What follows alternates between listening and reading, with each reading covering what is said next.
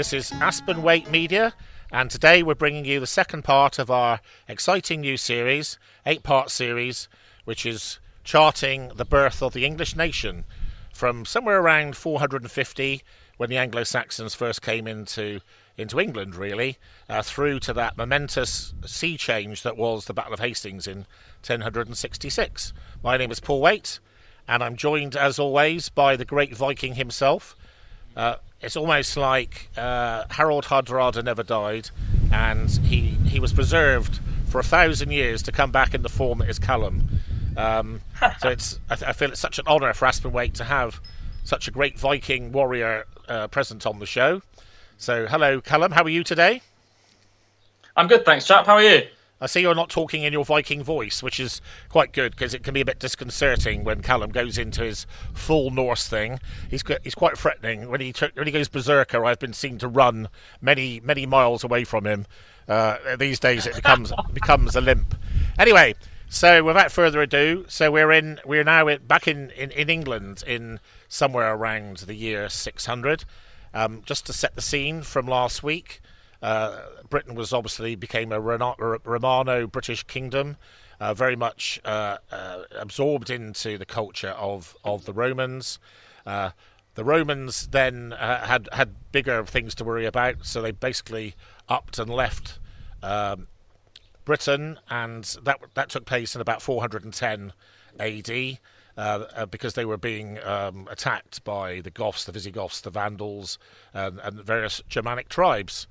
Uh, interestingly, uh, the Anglos and the Saxons and the Jutes, etc., had been prominent players as mercenaries in the Roman armies, particularly in Britain, and so the peoples had been used to travelling to the British Isles over quite a long period of time. Because of the dominance of uh, the Roman culture and also the um, inherently tribal nature of the British tribes prior to uh, the Romano conquest. Uh, when the Romans left, this left the island pretty vulnerable, I would say. Uh, and of course, uh, the North, the North European peoples, it's best to call them that, looked with cunning and fond eyes across the seas to the beautiful green countryside that is England. And and so uh, in, in over 450 to 600, etc. Uh, the Anglos, Saxons, Jutes, and Frisians really are the main peoples here. Um, they travelled over from the area that is now uh, Denmark, uh, Germany, Frisia, a little bit of uh, Holland, uh, and, and, and and initially um, probably were more sort of conquering type people coming over as war with war bands, uh, and then as they became more established, uh, then they would bring their women and their children, and the farmers would follow. And so we get to a point by by today where basically the Anglo-Saxon culture uh, is now dominant. Um, very interesting as we as we discussed. Very interesting thing in history because at no point does it seem from the records we have that they ever became anything like the dominant people. They were heavily outnumbered even at their peak by the indigenous people of the time.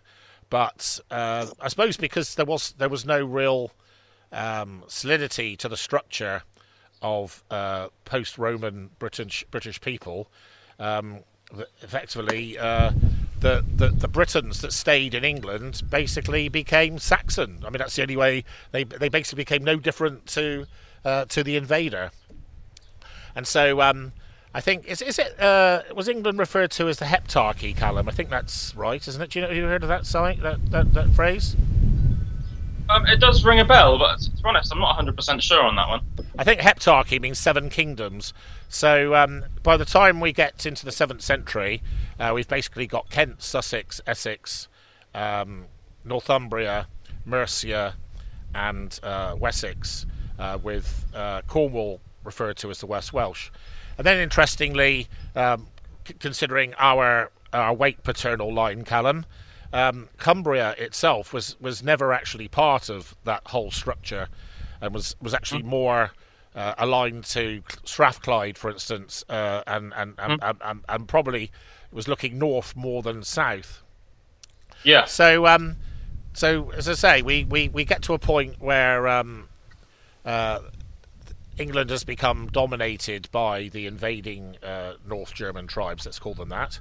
Um, so you've done a lot of work on uh, how these people sort of operated, their their their structure of government, um, how they went Yep. about their daily lives, the things they ate. So um, let's let's let's let's start off with um, you know what do these people look like? What did they do? What was their what? How did they have fun?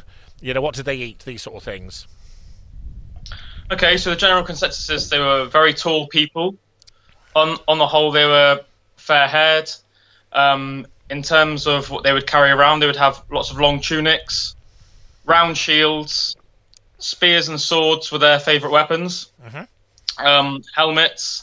Um, so just to sort of tie into everything nice and neatly. so obviously, when when they first arrived on the scene, there were lots and lots of Roman towns all over the place.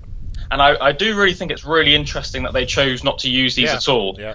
Um, but I think you, you can see why. I mean, the, these were very culturally advanced people, um, but it would uh, it would have been very very hard for them to integrate themselves into the Roman towns. You've got to bear in mind that the Roman towns at the time wouldn't have been dissimilar to, or a Roman house, it wouldn't have been dissimilar to explaining a house of modern day. So Roman houses were made of brick or stone. Um, they had tiled roofs. They even had glass in their windows and had underfloor heating. Yep. So I mean, it's quite really. I mean, it's, Yeah. I mean, the Romans were amazing people. Yeah. I mean, to, to hear that in modern day and to hear that this was over a thousand years ago is, is really quite astonishing stuff. Yep. So I think the Anglo Saxons just didn't understand the Roman ways. Um, and so the, the, the towns, the villas, the streets, and the baths were often forgotten. They fell into ruin, co- covered with weeds, which in itself would have really seemed quite like um, mysterious and magical. Like a hundred or two hundred years afterwards, to have been wandered through these places would have seemed really quite eerie, I imagine. And Yeah. I know that there are some tales from Saxons and Vikings which um, explain some of um, the uh, the Roman towns, such as Bath, as as being uh, like ancient places Yeah. um, built by giants. Yeah. Yeah. But anyway, I digress. Um, so the Anglo Saxons uh, lived in small villages. They, they built lots of villages. Um, they built their houses out of uh, mainly wood, um, with uh, roofs thatched with straw. Yep. Um, they really utilised the fact that at the time Britain was completely covered with forest. You Yep. know, so everything they everything they could they, they made with wood really. Um, they their their houses only had one room where everyone ate, slept, cooked, and entertained. Um, all of their houses were built facing the sun to uh, get as, as much as much heat and light as possible. Um, so they would have had a, a small village with several houses. Um, the biggest house in the village would have been called the Hall, which was the chief's house, and he would have lived there with all of his uh, warriors. Yep. Um, the hall would have been long, wide, and smoky. uh, they would have had a fire and a stone in the middle. Um, the window slits were called eye holes. On the walls, there would have been shields, antlers, um, you know, th- things that they had they had won through conquest, and you know, large beasts that they had slain. You know, if there was like a particularly large wolf or something, you know, they would uh, put that up on, on its wall. Um, the, the the would have been quite dirty on the floor, I imagine. They often they often would have kept their um, animals inside with them on, Yeah. in um, the colder months. Definitely. Um, but the, on, on the whole, the, the, the villages were quite small. Um, you wouldn't have had more than a couple of hundred people living there at a time. Okay. And um, yeah, so um, you know, uh, did did these people often eat together? With you know, you see you see in sort of films and things like Last Kingdom and the Vikings, you know, scenes of uh, the Great Hall and people congregating around. Is that more true, or did the average average uh, Anglo-Saxon person eat their their provisions in their own in their own little dwellings? Well, they, it's, it's definitely true to say that they loved having company um, and they loved having parties. Um, in fact, they have they have some great words for it. Actually, um, we can talk about that in a, in a bit. They had a, a word that they really liked um, that in Old English was "cum fiorum," um, and that meant house guest um, Okay. or visitor. Um, come that the come part just means comer, so pretty straightforward, and um, fiorum sort of means like strangers' supplies. So this would have been like a, a, common word that they would have used. Um, so that, that you know they would have said, oh, you know, oh, we need to arrange for the Cumfjorn, and they would have had sort of uh, meat and, and ale and and uh, and mead and everything arranged. Um, so yeah, they definitely would have uh, had lots and lots of feasts in, in the in the chief's hall. Mm-hmm. Definitely, um, the food was cooked over a fire in the middle of the house, um, where the the meat was roasted. Um, they drank primarily ale and mead. Um, the ale would have would have been fairly weak because they would have drank it all day long. Obviously, the rivers at the times were quite polluted and stuff. So, really, from the moment they got up in the morning to the moment they went to bed at night, they drank ale. They deliberately made it quite weak because obviously, otherwise, yeah. they would have all been uh, drunk all the time, stumbling around.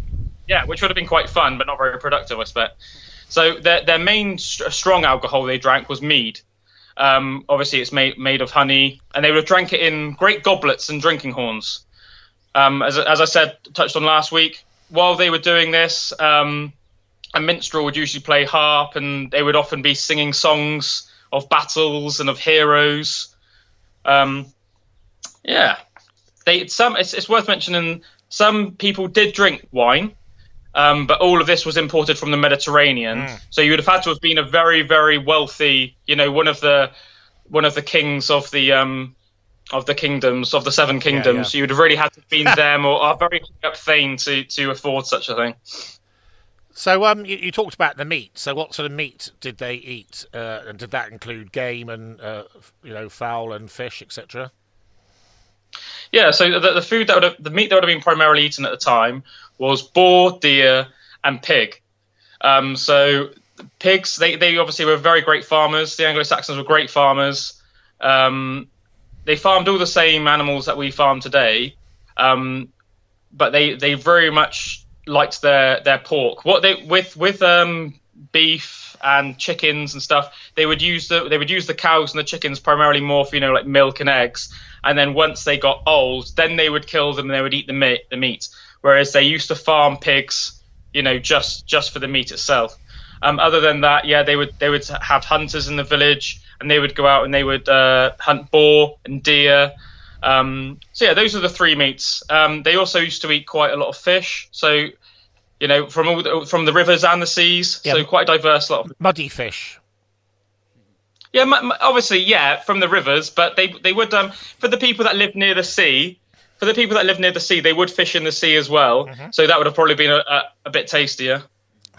but um, I, I, think it's uh, you know, they, they really were quite good, um, you know, farmers. They they um they cultivated lots of um, cereals and stuff. They they would have eaten bread with every single meal. Yeah.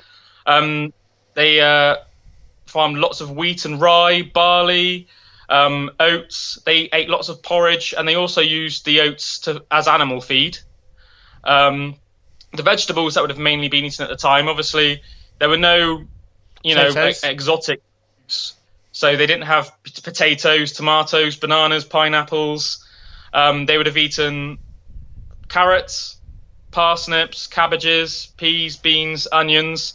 They would have made lots of like meat stews with um, bar, you know, the, the leftover barley from the ale, um, and made lots of like you know healthy stews.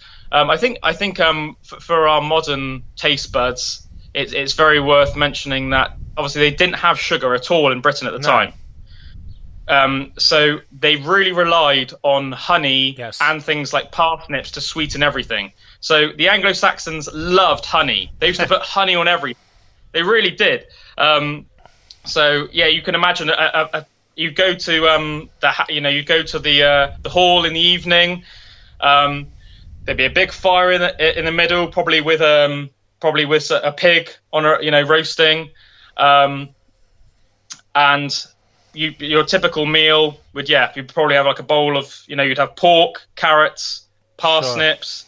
Cabbage peas beans onions and then you know they also often ate things like apples cherries plums um, yeah I, I, think it's yeah sorry so can i overview at that point please mr viking so um, yeah. just for the viewers i think um, so one, one of the things they used to eat a lot of was peas pudding. So lot, lots of very pea based uh, things. So they would love mushy peas and chips, I expect.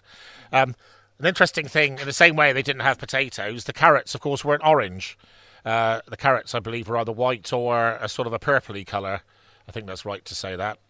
Um, and of course, the thing that's quite interesting, Calum, is um, you know you think about uh, you know the environmental issues we have today, and people quite rightly being concerned about uh, greenhouse gases and pollution.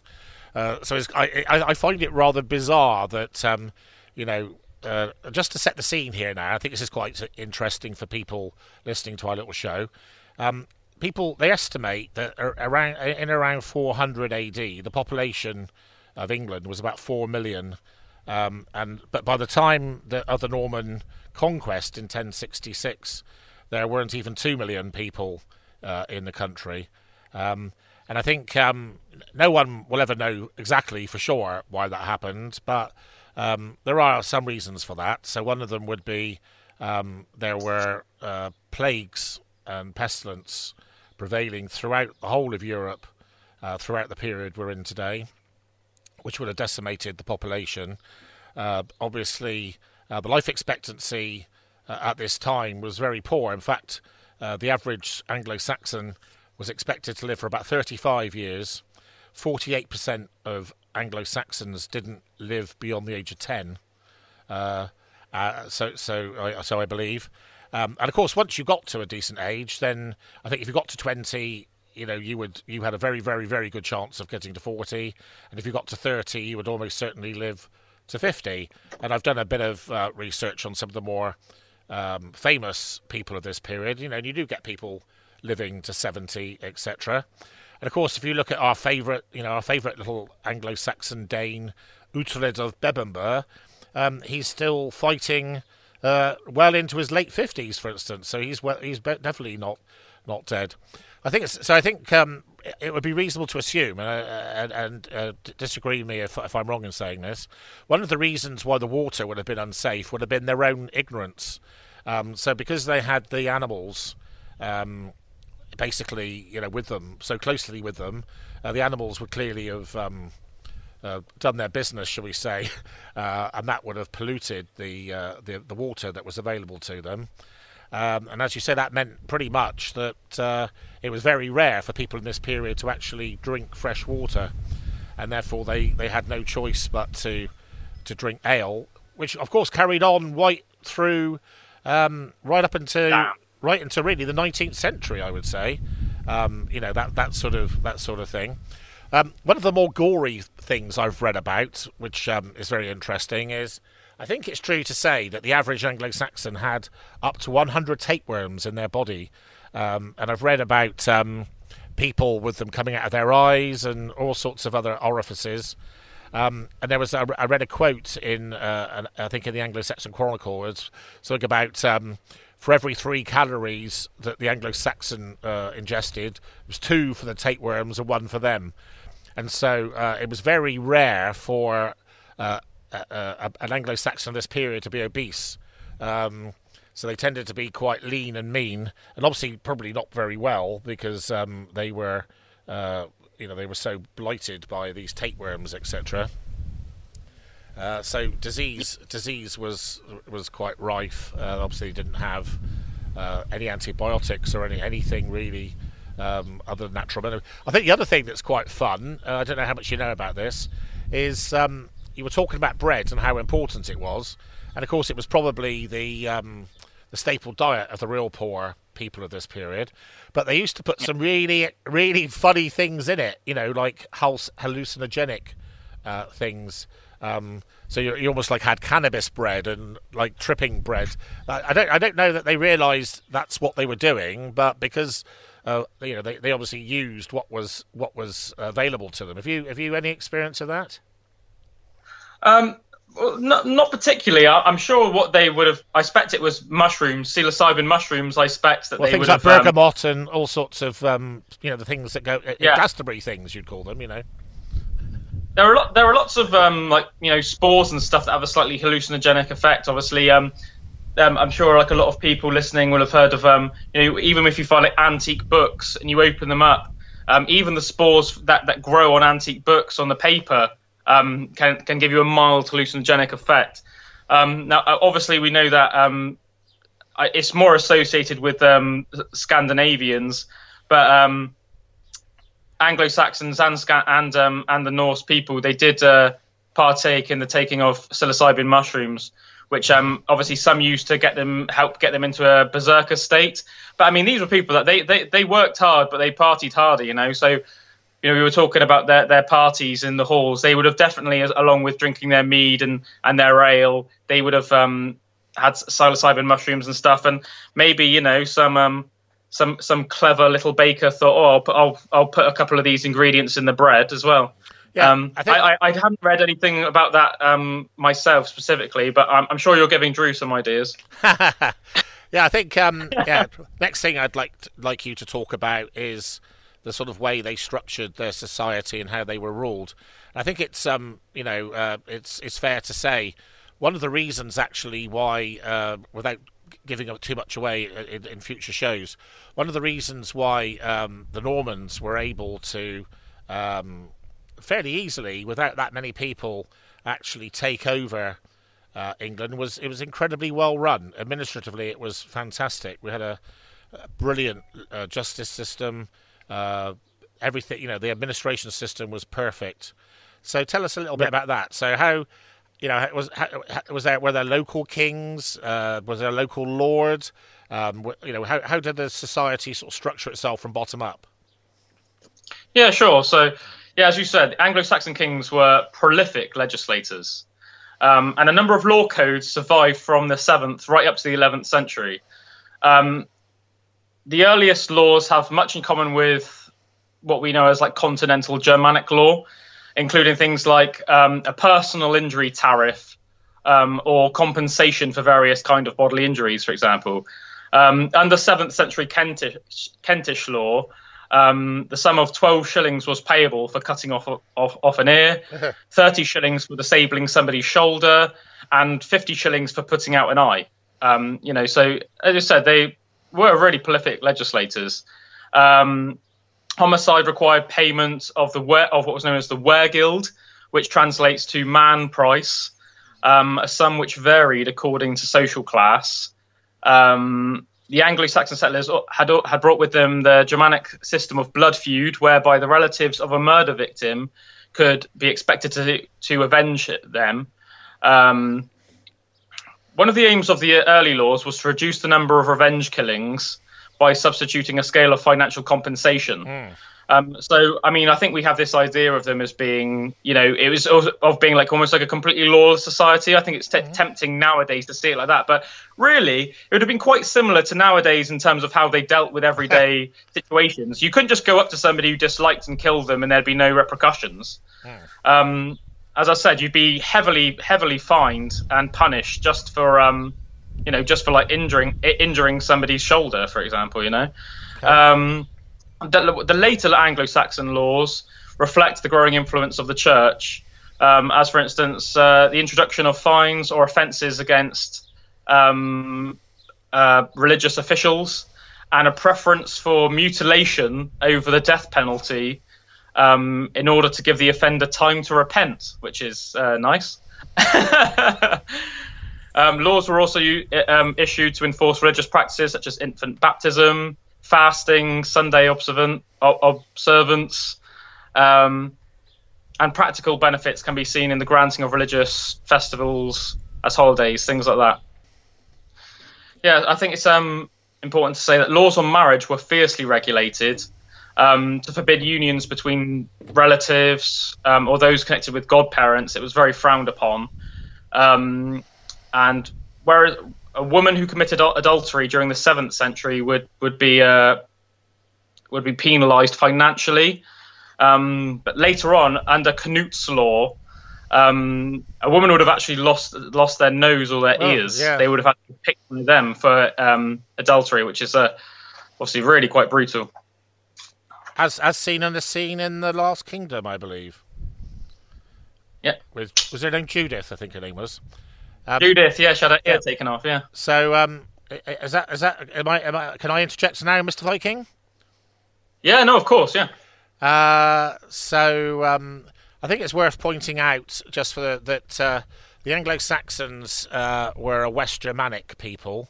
Um, so the language they spoke um, was uh, was was Proto-Germanic or West Germanic, depending on uh, where you want to go. So, uh, various Germanic languages, uh, Norse, for instance, is also Germanic, but coming off a different part of the family. Whereas uh, German, for instance, High German, which became uh, the Eins, zwei, drei German, um, comes from the same daddy language. Um, so I think it's, it's important. I, I, find the language thing very interesting, and I've done um, quite a lot of research on this. As you know, I already I already um, am able to uh, pronounce some words, you know, noticeably ship, S C I P, and I think the most the most interesting thing with Anglo-Saxon, old, well, Old English, let's call it that, because that's, better to call it Old English, is uh, when you actually see it written down uh, it's often quite baffling. But when when it's actually spoken, you can you can understand much better um, where where the person's coming from. Uh, and I think it's I think it's true to say that uh, roughly 48% of all the words in use today come from Old English. Um, and uh, one of the things I find very fascinating, um, I've been fortunate in my life to, I can probably count to 100 in about 10 languages, I would say. Um, and, and of course, um, if, if, you take uh, German, uh, the German for 12, for instance, is Zwölf, which is Z W E L F L E L F, whereas, uh, whereas, for instance, an Anglo Saxon uh, would say 12, T W E L F. Um, so it's, it's, um, I think it's, you know, it's quite fascinating how, how language um, evolves. And so, um, to be honest, you know, because uh, I've, I've sort of taught myself a bit uh, to talk to 100 in Welsh, for instance, in the last year, uh, and the, the the the words for the you know the Welsh words like pedwar would be uh, one of the numbers. Obviously, it doesn't mean anything to, to, to us at all in terms of uh, construction. You know, this, you know that that that that, num- that, that word has no uh, derivation in any language I've certainly ever ever been taught. Whereas if you look at um, Old English. So one, for instance, is an. Uh, three is tria. Uh, f- five is fif. Six is six. Uh, and then you get to 20, for instance, which is twentia. And you say an and twentia, twa and twentia, three and twentia. So I think I think what's what's very interesting about that is um, I, I, I, mentioned it on a on a on a, uh, another um, on another uh, live stream this morning, and uh, when I when I quoted that, the people in, in in the audience that could speak German said, "Oh, it sounds that sounds like German," um, and it, does to a point. And I think the, the, the more relevant thing is it's more to do with the construction. Um, if if any of you have got a little bit of time, go and have a look at how, for instance, an Anglo-Saxon would say something like 6,541. It's absolutely extraordinary. They couldn't just say, um, so the Romans, for instance, would just write down probably, you know, four or five Roman numerals to say that. The Anglo-Saxon language was so cumbersome, they actually had to say something like 6,501 and four lots of ten. You know, that's that's literally mm. what they sort of what they would have said. You know, and um, yeah. in terms of how they would speak, so instead of saying, um, uh, "Hello, Calum, would you like to have a drink with me?" They would say, "Calum, like to me drink." You know, the verb would go at the end. Um, so you know, instead of saying Sally kicked the ball, they would say Sally the ball she kicked. Yeah, see what I mean? Yeah. Um, so I think I think that's uh, that's really really interesting. So um, I think that's probably set the scene. I think that's enough on culture for today. Um, and then we're going to sort of move um, in, the, in the second half of the show, sort of through uh, the geography of of the uh, time, and in particular, um, we're going to the exciting um, exciting bit about the, the Viking invasion. Uh, you know, and obviously you and I both being a little bit Viking, it's quite quite exciting in our roots. So, um, just painting the scene. Um, so, the oldest English kingdom is Kent. Um, and to start off, the Kent was the dominant um, powerhouse in um, in the whole of England. And very interestingly, I know a, a, a character that you're uh, very keen on that you're going to talk about quite a lot later, Egbert, um, who who was obviously, of course, the grandfather of King Alfred. um, Egbert was actually supposed to be the son of uh, a Kentish nobleman called uh, I think his name was Earl Earlman or something like that, uh, that sort of name. Um, I, I must admit, I'm a bit confused as to how being the son of a Kent Kentish man got him to be the king of Wessex. But uh, we, we might find that out next week. And if you don't know today, if you could find that out for me, because I no, I, I, already know. I already know. Oh, that's that's fantastic. So if you we'll do that in context rather than jump around. So um, yeah. So Kent started the period as the, as a dominant kingdom, um, and um, and then over the period we're in, it sort of declined in its influence, not least because obviously it was quite a small kingdom. Um, and then, uh, you know, you had, roughly speaking, the Angles in, in East Anglia. Um, the Saxons themselves, of course, were, were in Essex, uh, Sussex, and uh, what we now call Wessex. Um, the Jutes, of course, were in Kent and um, the Mercians would have been uh, a sort of a, a, combination, but the Saxons mainly as I say, were in Essex, Sussex, and, and Wessex. So over, over the period um, after the Kentish domination, Mercia took over as the powerhouse uh, in, in, in, England, um, and certainly uh, in the period prior to the Viking invasion, uh, Mercia was a very large kingdom covering most of the north of England, a lot of the north of England, certainly the the sort of North Midlands, whole of the Midlands, um, places like Gloucestershire even, uh, Gloucestershire, Shropshire, these sort of places, Herefordshire, would all have been um, places in, in Mercia. Of course, the, probably the dominant character of the period we're in today would have been Offa. Um, and it's, and I say, it's only really um, when we get to uh, the sort of early part of the ninth century where Wessex starts to take over. So, um, yeah, so what, what, are your thoughts actually, on that then, Calum? Yeah, so um, yeah, I think it's I think it's important to note that um, you know Mercia and, and, Wessex early on, on the whole, were pretty you know pr- pretty friendly with one another. It was always much more seen as um, sort of Mercia against Northumbria and stuff, but um, I mean Northumbria Mercia's um, fate was always sort of fluctuating because it had so many borders with potential rivals. Uh-huh. To the north, Northumbria. You know, it's wet. To the west, it's the Welsh kingdoms. Um, you know, traditional enemies of the Saxons. I mean, to its east, East Anglia, and to the south, Wessex, um, which were probably over the whole course of um, you know Anglo-Saxon England were, were, the least aggressive towards Mercia. Um, Mercia was probably the, the, kingdom that was most consistently at war uh-huh. on the whole. Um, would you like me to give you like just like a a, a little just brief synopsis of of uh, all the kingdoms, just so everyone sort of gets an idea? Yeah, as long as it doesn't get in the way of our Viking bit, of course. No, of course. No, I just want to say so. Um, Northumbria, Northumbria was a region that stretched across the neck of northern England and covered much of the east coast and parts of Scot- parts of modern, modern Scotland. So it would have ended about where Edinburgh is today. Yeah. Um, but Edinburgh would have been within Northumbria. Yeah. Um, modern, modern York was at its southmost border. Um, it was formed in the 7th century upon the unification of Bernicia and Deira, um, the northern and southern parts of the kingdom. Mm-hmm. Um, the kingdom was traditionally at odds with Mercia, both consistently raided each other's lands and sometimes launched full scale invasions. Um, as you said, Mercia was a large kingdom, um, the most dominant up until Wessex really came into its own.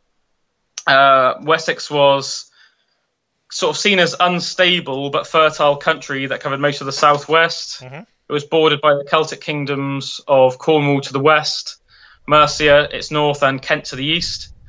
As was the mode of period, Wessex was constantly at odds with its neighbours and naturally dwindled as Mercia began to take some of its lands before King Egbert rose to power in the 8th century. Um, Ninth century. Its economy Sorry. and strength grew under Egbert with the acquisition of Surrey, Sussex, Kent, and Essex. Um, but I'm getting a bit ahead of myself there, so I'll, I'll, leave that for, for later. The last big kingdom, obviously, is East Anglia, mm-hmm. Um, which was the smallest of the kingdoms, but powerful during the reign of the Wuffingas dynasty. Um, by the end of the 8th century, however, it had been subdued by the more powerful Mercia. Um, East Anglia briefly did reclaim their independence in the 9th century, but very swiftly after that were conquered by the Danish Vikings.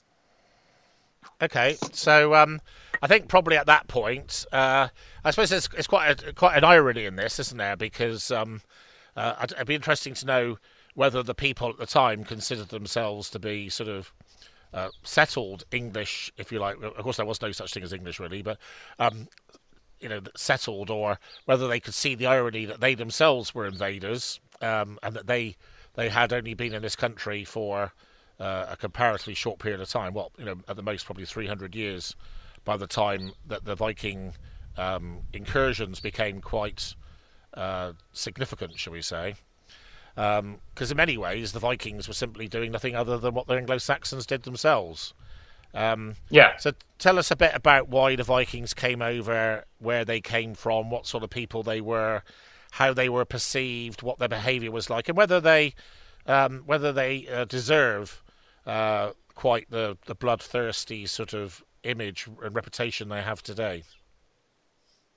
Yeah, well, I think I think they do and they don't. I do think, um, as you said, it's um, massive to point out that um, they were no different than the Anglo Saxons, really, the Vikings. Um, and I don't just mean you know culturally in terms of their DNA. I mean in terms of exactly their their approach to, to Britain as a whole. Um, so uh, I, I, know that nowadays, actually, some historians argue that the Anglo-Saxon invasion was maybe more brutal than than the Viking one. Now that's obviously up for debate, and we spoke a little bit about that last week. And obviously, nobody knows for sure with the with the current information. But um, the Vikings would have come from northern Denmark, um, Norway, and Sweden. Um, you know, their lands were very, very harsh, hard to farm.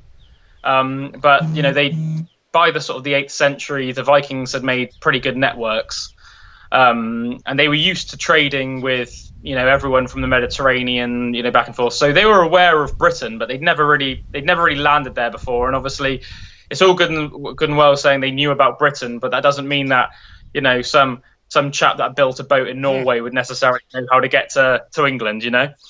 Um, but I think it's what's interesting is is most people think of the first account of um, the Vikings coming to uh, Britain as Lindisfarne, but um, apparently that's actually not the case.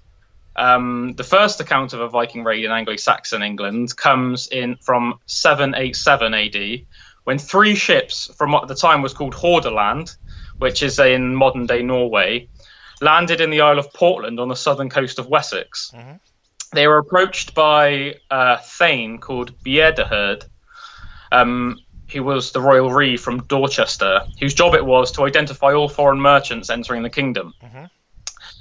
So when it, when he approached them, they simply just killed him. There yeah. was no no chatting or talking about it. They just killed him, um, and they think that between then and Lindisfarne, um, it is likely that there were other raids. You know, a lot of records obviously have been lost, yeah. so it's hard to know for, for certain. Um, we do know that soon afterwards, in 792, King Offa of Mercia began to make arrangements for the defence of Kent um, from raids perpetrated by what he described as pagan peoples. So I think it's safe to say that Vikings were already making um, a name for themselves before the 793 AD um, famous attack on Lindisfarne. Yeah, it's interesting. So the, the Vikings um, primarily came from two countries, didn't they? Denmark and Norway. Although, interestingly, for such a small country, I believe uh, the Danish influence was greater. Is that right? Yeah, no, definitely. I mean, as, as you see in, in shows like um, The Last Kingdom, and obviously, I'm not saying that you know The Last Kingdom. You should we should watch something like that for all of your historical knowledge because things are obviously glammed up a little bit. Um, but you know, the history is loosely pretty co- correct. So, I mean, the the Anglo Saxons would have referred to them, um, the Northmen, as Danes the most of the time because that's what what they were.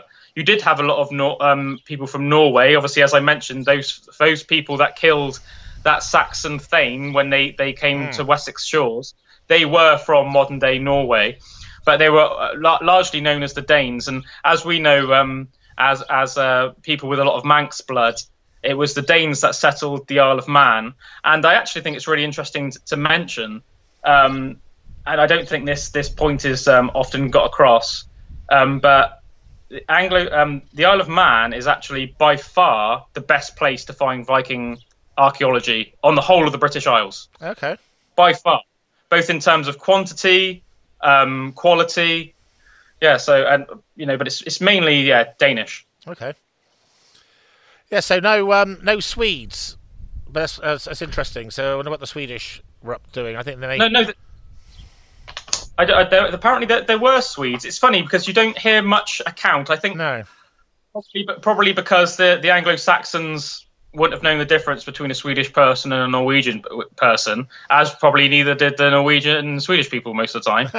but um, we do- know that there are there's a group of 30 rune stones that was found in Sweden, um, which refer to the Viking Age voyages in England. Um, they constitute one of the largest groups of rune stones um, in the world. Um, and they are comparable in number only to the approximately 30, you know, Greek runestone collections, for example. Um, but yeah, th- these 30 runestones that were found in Sweden, um, r- you know, refer directly to the the, um, the voyages and the invasions of England. So we know that Swedish people did go there, and they returned to Sweden afterwards, and they they writ down the tales of, of what happened there. So did the um, did the Viking, let's call it the Viking immigration, did it follow the same sort of pattern as the previous Anglo-Saxon one, with uh, warriors first, followed by settlers, or or was it was it rather different? Yeah, yeah, it, it would have it would have been like that. I think it's worth mentioning that the Viking invasion was obviously nowhere near as smooth as the Anglo-Saxon invasion. The Anglo-Saxons pretty much moved in and said like, "I'm I'm the daddy here." Yeah. You know, there's a new daddy, there's a new sheriff in town. Yep. Um, whereas, yeah, you know, the Vikings they sort of picked picked around the, the coast, um, around where from the, from the uh, south coast to the sort of the northeast coast, you know, everywhere really. They sort of picked away little invasions here and there. Um, they often targeted um, Christian sites. I think it's worth mentioning. You know, I think sometimes. Um, uh, the the Vikings were almost seen as like anti-Christian Yes. they they didn't they, they could care less about Christianity. The only reason that they they uh, they targeted these sites is because they were undefended. They didn't specifically do it to be like you know devil worshipping anti-Christian folk. Yeah. it that- was it was purely sorry. No, I I think I think it's worth pointing out that um, uh, it's interesting because the Anglo-Saxons, of course, themselves uh, originally had exactly the same beliefs, with no difference whatsoever. The gods were exactly the same gods. The superstitions were the same superstitions. Probably the songs they sang um, uh, the sagas would have been very similar or the same sagas. And of course, what happened um, over over the period we're in today is the uh, the indigenous Anglo Saxons became largely a Christian uh, people, uh, which set them in very stark contrast to uh, the invading, let's call them Vikings for convenience now. And certainly in the Anglo Saxon chronicles and in the in the writings available of the day, uh, the the Anglo Saxons themselves very much saw uh, themselves as the civilized Christians fighting against these sort of um, terrible, um, horrible uh, pagans, uh, and and it was sort of incumbent upon them to uphold uh, God's God's law, sort of thing. And I think the, the the Vikings, quite rightly, just sort of laughed at them and uh, obviously believed in their own gods, and and as you say, they opportunistically, you know, the church has always been very good at building up wealth. Uh, they have disproportionate wealth, and so they were the obvious place to attack to get the wealth. So anyway, um, so in, in in our remaining slot for today, I think we've got about 15 minutes to go. Um, be good to talk about um, the areas of England that the Vikings, well, not just England, of course, because the Vikings are still uh, highly uh, influential in places, as say, the Isle of Man, Orkney, um, and of course later on, Scotland. later on, uh, Ireland, uh, arguably the the, the the capital of Viking Europe was Dublin. Um, certainly by the time we get to the 9th century. So tell us a bit about um, which parts of England in particular that the Vikings settled in and, and how their how they settled, how it expanded and, and, and how their land was referred to at the time. Yeah, sure. Um, just quickly before I get into that, I do, you know, really want to hammer in that point you made about how similar the Viking people were to the Anglo-Saxon people, sort of only like hundred or two hundred years before the Vikings came. It's, it's um, I mean, Christianity at the time, um, not to be rude, was um very very pompous, you know, and it had a it was it was so um fear based. I mean, the only reason that these these monasteries and stuff weren't defended was because people were brought up to be so afraid of God that you know nobody would dare ever take a gold coin from a, a, monastery or something like that because you know they would be told you know read verses from the Bible talking about you know Damnation. Abaddon the angel Yeah. of death coming to flay them alive or whatever and that would be enough to turn you off wouldn't it Yeah. but um whereas the Vikings obviously as you said just laughed at that they they believed in their own gods they thought that the Christian attitude was was very silly um and probably I suspect a lot of them actually thought it was quite brutal which is funny considering um how people perceived them but yeah, so the the Vikings um, raided Lindisfarne. Other other noteworthy places that they raided was um, Iona in Scotland, Iona Abbey off Scotland's west coast. It was attacked several times. 802 AD, 806. 68 um, people were killed. Um, the devastation was so bad um, that the community at Iona abandoned the site and actually fled to Kells in Ireland. Um, in the first decade of the 9th century, Vikings raiders started to attack um, the coastal districts of Ireland. By this point, the Danes had um, pretty much taken over the Isle of Man. I think it's important to note, though, that there was um, the, the invasion of the Isle of Man. It wasn't. It wasn't. I want to say it wasn't brutal. There would have been a lot of men that were killed, but the Viking men all, married all Manx women. They- It's not like they brought their women with them and they all suddenly made it as Viking Isle. So the, the the Isle of Man to this day they very much can see themselves as sort of like a a Viking Gaelic people, and y- it, the, and uh, you see that very much in um, their society. Um, so I've been to the um, Manx History Museum several times, and they've actually got a very very good exhibit on the on the um, the Viking era um, that talks about how um, you know how w- men obviously would have been out hunting and fighting and stuff like that, and women would have brought up the children learning both you know Manx and Danish, Manx Gaelic and Danish, and the, the language to a certain extent did intertwine, and they would have taught them about the Manx um, history and stuff like that. But then obviously the father would have came home in the evening and would have told them all the sagas and the stories that they would have grown up with in, in Denmark. So it wasn't quite it wasn't like savagely brutal. Um, I think um, getting back to the point, um, sort of the invasion really started to take place in sort of about 865, 896 AD. Um, the the Norse attitude towards the British Isles changed from sort of like a pillaging mindset um, for, uh, to a place of potential colonization. Um, as a result, large armies began to arrive on Britain's shores as opposed to sort of pirate bands. Um, obviously, Norse armies captured York, which was the major city Yorvik. kingdom of Northumbria. They captured that in uh, 866. Um, counterattacks concluded in a decisive defeat for Anglo-Saxon forces at York on the 21st of March in 867, um, and the deaths of Northumbrian leaders Ada and Osberht took place. Um, other Anglo-Saxon kings began to cap- capitulate to the Viking demands and surrendered land to the Norse settlers. Uh, many areas in eastern and northern England, including all but the northernmost parts of Northumbria, came under the direct rule of Viking leaders or puppet kings. Yes, I think um, uh, eventually we end up with um, a very large part of England referred to as the Danelaw. Um, so Mercia was basically cut in half. Uh, I think it was called the Five Kingdoms. Um, I can't remember that. I think it's Leicester, Stamford, uh, Derby, and two other towns. I can't remember today because I should have done my homework better. But um, so I think I think um, yeah, I say Mercia uh, saw about half of its land taken by the Danelaw. Uh, so Yeah. you effectively almost had the original uh, north-south divide, uh, and that actually very much has continued to today. Um, so if you think about, um, I, I think of a good a good um, example. Um, probably one of the greatest rugby league players of all time was a guy called Paul Sculthorpe.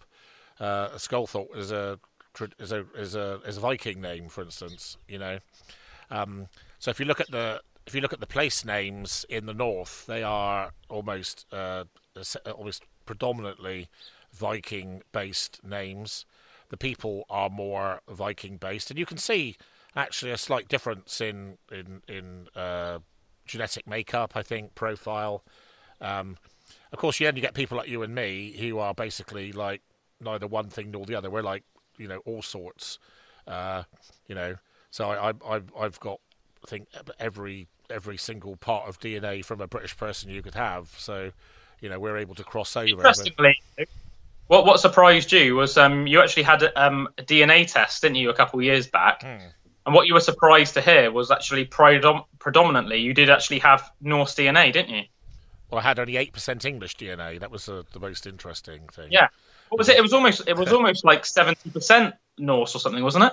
Something quite crazy, like well, really like. Well, they obviously don't know where. North European is, uh, you know, is, yeah. Is, so um, you know. But it insinuates, obviously, sort of. You think you, you obviously what comes to mind is is Denmark, Norway, and Sweden, no, I doesn't I it? Don't, I don't, think, I don't think it was seventy percent. If, if, I remember rightly, it was um, something like thirty odd percent Scando and mm-hmm. 30 percent um, Gaelicy. Uh, That's yeah. So I, was, I, think it might have been like forty percent Viking, thirty percent. I yeah. remember thinking it was predominantly. Yeah, so I'm, I'm, I'm, I'm, you know, according to the DNA test, I'm essentially a, a, a sort of a Viking Gael, uh, much more. I think, I think it's. I think it's important to mention though that very, very much British. By by obviously the time you get to the, the end of the Viking era, anyway, you're very, very much a British person. You don't really um, go out of those shores much, do you? You're either um, Norse, um, Gaelic, which is obviously you know people associate more with places like Ireland's the Isle, the Isle of Man and stuff, but very much Gaelic, Norse with some Anglo-Saxon, with some ancient Britain, which is very obviously relevant to our our show. Yeah, I think um, you know, sort of building for the future. Of course, this whole eight-part series uh, builds right up to that cataclysmic sea change in English and British history when we have the Norman conquest. And of course, you know, one of the things that's fascinating, which I'm really looking forward to talking to you about, is is actually predominantly the the perception uh, of people in history about what happened there is fundamentally wrong, because that whole battle eventually, uh, essentially, was won between uh, Viking-dominated peoples against Viking-dominated peoples, and of course, you know what mm-hmm. what what happens uh, very much through the period we're in, and certainly coming out the other side, is that you, you, you start to get this concept of Englishness uh, as opposed to, hello, I'm a Saxon, you're a Dane. Uh, people start to, to, to work together. Um, but of course, um, bringing bringing today's show to an end, we um, so we've got a situation effectively where uh, the Vikings have come, uh, they're powerful, um, we haven't really mentioned uh, the appeasement policy. The first Neville Chamberlain of of England. Um, so the the the the incumbent kings uh, used to um, to pay them tribute, which was called Danegeld. Um, so mm-hmm. basically, it was like, we'll give you all our money if you bloody well leave us alone, you please. Yeah, uh, sure. And of course, the Vikings would take all the money, and then a year later, they'd come back, go sucker, uh, sail back up, yeah. sail back up the river, and do it all over again. Um, which just goes to show that you know giving in to, to, to blackmail and, and, and, and that sort of thing is never a very good recipe. So we end no. up in a situation where the Vikings are um, certainly by say uh, 870 looking quite pretty. Uh, they're sitting there dominating uh, half half of what's England today, I would say. Um, and you've got the Mercian influence uh, retreating. I know you wanted to talk a little bit about Egbert, so um, yeah, just sure. very quickly, if you could just do, because uh, most people listening to this won't know who Egbert is. Um, yeah, so sure. If you could just do a, a, two a two or three minute little summary about the importance of King Egbert, please, Calum. Yeah, no, definitely. Um, I, I, know that obviously the show Vikings has become very popular. So the King Egbert that we're talking about now is is the same King Egbert from the show. So as I was saying about the Last Kingdom earlier, it, it, it's a good base for learning your history, but um, you know, take into account that everything's glammed up a little bit. Um, but the, the King Egbert that they show in in the program is very much the King Egbert of history. Um, he, what you were saying a, a second ago about how you know the attitude that of to the Vikings of you know pay them some money, hope they go away, was really absolutely rubbish because as you said they would just come back a year later and um, and um, slaughter everyone and then ask for some more money. But I think King Egbert was undoubtedly a very very strong man, a very powerful man. Um, it, he was the grandfather of King Alfred the Great, mm-hmm. and there is no doubt that King Alfred wouldn't have been the man he was without his grandfather, and he'd certainly had a lot of his grandfather in him. Mm. Um, by the time um, of Egbert's death, he was actually he he was written. It was written that by his enemies that he was king of all Britain. So that just goes to show you what his enemies actually thought of him. Of I mean, these are from direct. Yeah, these are from just direct historical accounts. But a real quick rundown. Um, he was born in Kent, um, and when uh, King Beorhtric of Wessex died in 802, he basically said, "I want to be king of, yeah. of, of Wessex." My my ancestors were the richest and the most successful kings of Wessex, even though I was born a Kentish man. Mm-hmm. So I think that I I uh, have the best claim. Yeah. Um, the, the, the Mercians though supported an- another man. Um, and basically said, Egbert, you better get lost or we're going to kill you. so Egbert went into exile and actually lived with Charlemagne um, for, for um, mm-hmm. many years. Um, Charlemagne supported Egbert, um, but basically not enough to intervene on his side militarily. Um, but uh, anyway, Egbert returned from exile um, and became king of Wessex when the, the Mercian supported king died. Um, he then, in 825, um, won a decisive victory over King Beornwulf yep. of Mercia, Ellendun. Yep. Um, this is when Wessex became the dominant kingdom, yep. um, and pretty much would do onwards from that. Following his conquest of Mercia, Egbert controlled all of England south of the Humber. Um, in 829, Egbert defeats the Northumbrian king at Dore near Sheffield. In 830 AD, Wiglaf of Mercia revolts, um, but Egbert subdued him. In 830 AD, Egbert subdued all of northern Wales um, and was recognised by the Welsh as the overlord of England. The North Welsh. Um, yeah. yeah. In 836, Egbert suffered his only major defeat. Um, actually took place in Somerset, which is obviously relevant for us. For anybody li- listening that's not aware, we are Somerset people. so Egbert was defeated by the Danes at Carhampton in Somerset, which was a big blow for him at the time, and a lot of his army was destroyed. But um, he made a big comeback in 838 um, the Cornish made an alliance with um, the Danes, mm. and a huge Cornish and Viking army came up um, from um, the southwest. But Egbert def- completely defeated the whole um, Cornish Viking army and basically sent them sent them running back to Cornwall. Um, just a year later, uh, Egbert died and was succeeded by his son Ethelwulf. Yes. Um, but I think you know the most um, relevant thing for us, you know, what we were saying about you know when the Danes invaded uh, what is modern day Carhampton, it was called um, Charmouth at the time. Mm. Uh, they um, they had a fleet of 36 ships. Um, the Anglo-Saxon Chronicle entry for that year states how a great slaughter was made there, and the Danes remained masters of the field, indicating a significant victory for the Viking raiders. So it really was a blow to Egbert at the time, but it, yeah. it, it, shows the his character that completely unfazed. It, within a year, he had completely reasserted his dominance. Okay, I think um, yeah. So it was nice to see the passion for the character there.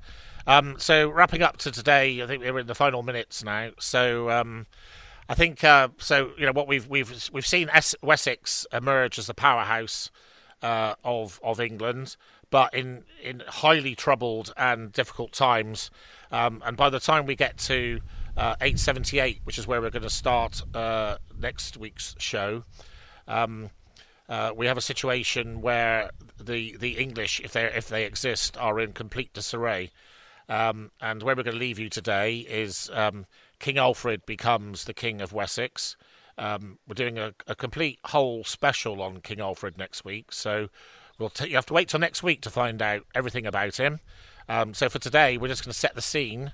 Um, so King Alfred has become the King of Wessex. Um, and uh, his early his early uh, reign was to say troubled would be uh, an understatement. And certainly by the time uh, we get to the end of today's show, uh, Wessex's prospects of triumphing would have been as bad as England's in the Second World War, I would say. I think that would be a good comparison. Um, and so by 878, we have uh, the, the, the, the Wessex army is in complete disarray. Um, the whole of the structure um, of, of Wessex has disappeared. All the other kingdoms don't exist because they've been subjugated by, by the Danes. And uh, Alfred himself has to retreat to the marshes of Somerset, which I'm very, I'm very, very proud about, um, centering around a place called Athelney. And of course, because in those days Somerset was so largely underwater, uh, people would travel around pr- principally on coracles, etc., and uh, it was very, very easy uh, to hide. So, so Alfred, uh, with an unknown number of retainers, retreated to Athelney, and um, and basically sat there uh, and, and just hoped. It'd be interesting to know. You know, uh, there's no nobody will ever know uh, whether he, he actually thought realistically he was going to be able to to triumph. Um, so we end today um, with with Alfred in uh, Athelney burning the cakes, or did he? Uh, the, the, the prospect of England as a, a nation is in tatters. Uh, it looks almost certain that Vikings are going to win, uh, and that today's show would have been talked to you in Norse. But we'll see what actually happened, won't we, Calum? Well, I have to say, um, it's a really good job. Um, it's always fascinating to listen to uh, the vast knowledge you have of your subject, and um, it's lovely to see the passion um, that comes out when you're talking about things you really believe in. So, uh, thank you very much, Calum. Um, so. I think it would a, a really good tour of uh, the period from 600 up to 878. Um, we hope you liked it, listeners. Um, we've we've basically uh, got really good theme music today, as you'll see. So I hope you really like it. Uh, it's called Blood Swan, and uh, I think it's it's quite relevant uh, for the period. So until next time, when we see the fight back of the English and the true emergence of us as a nation, have a great week. It's been a pleasure. Thanks. Bye.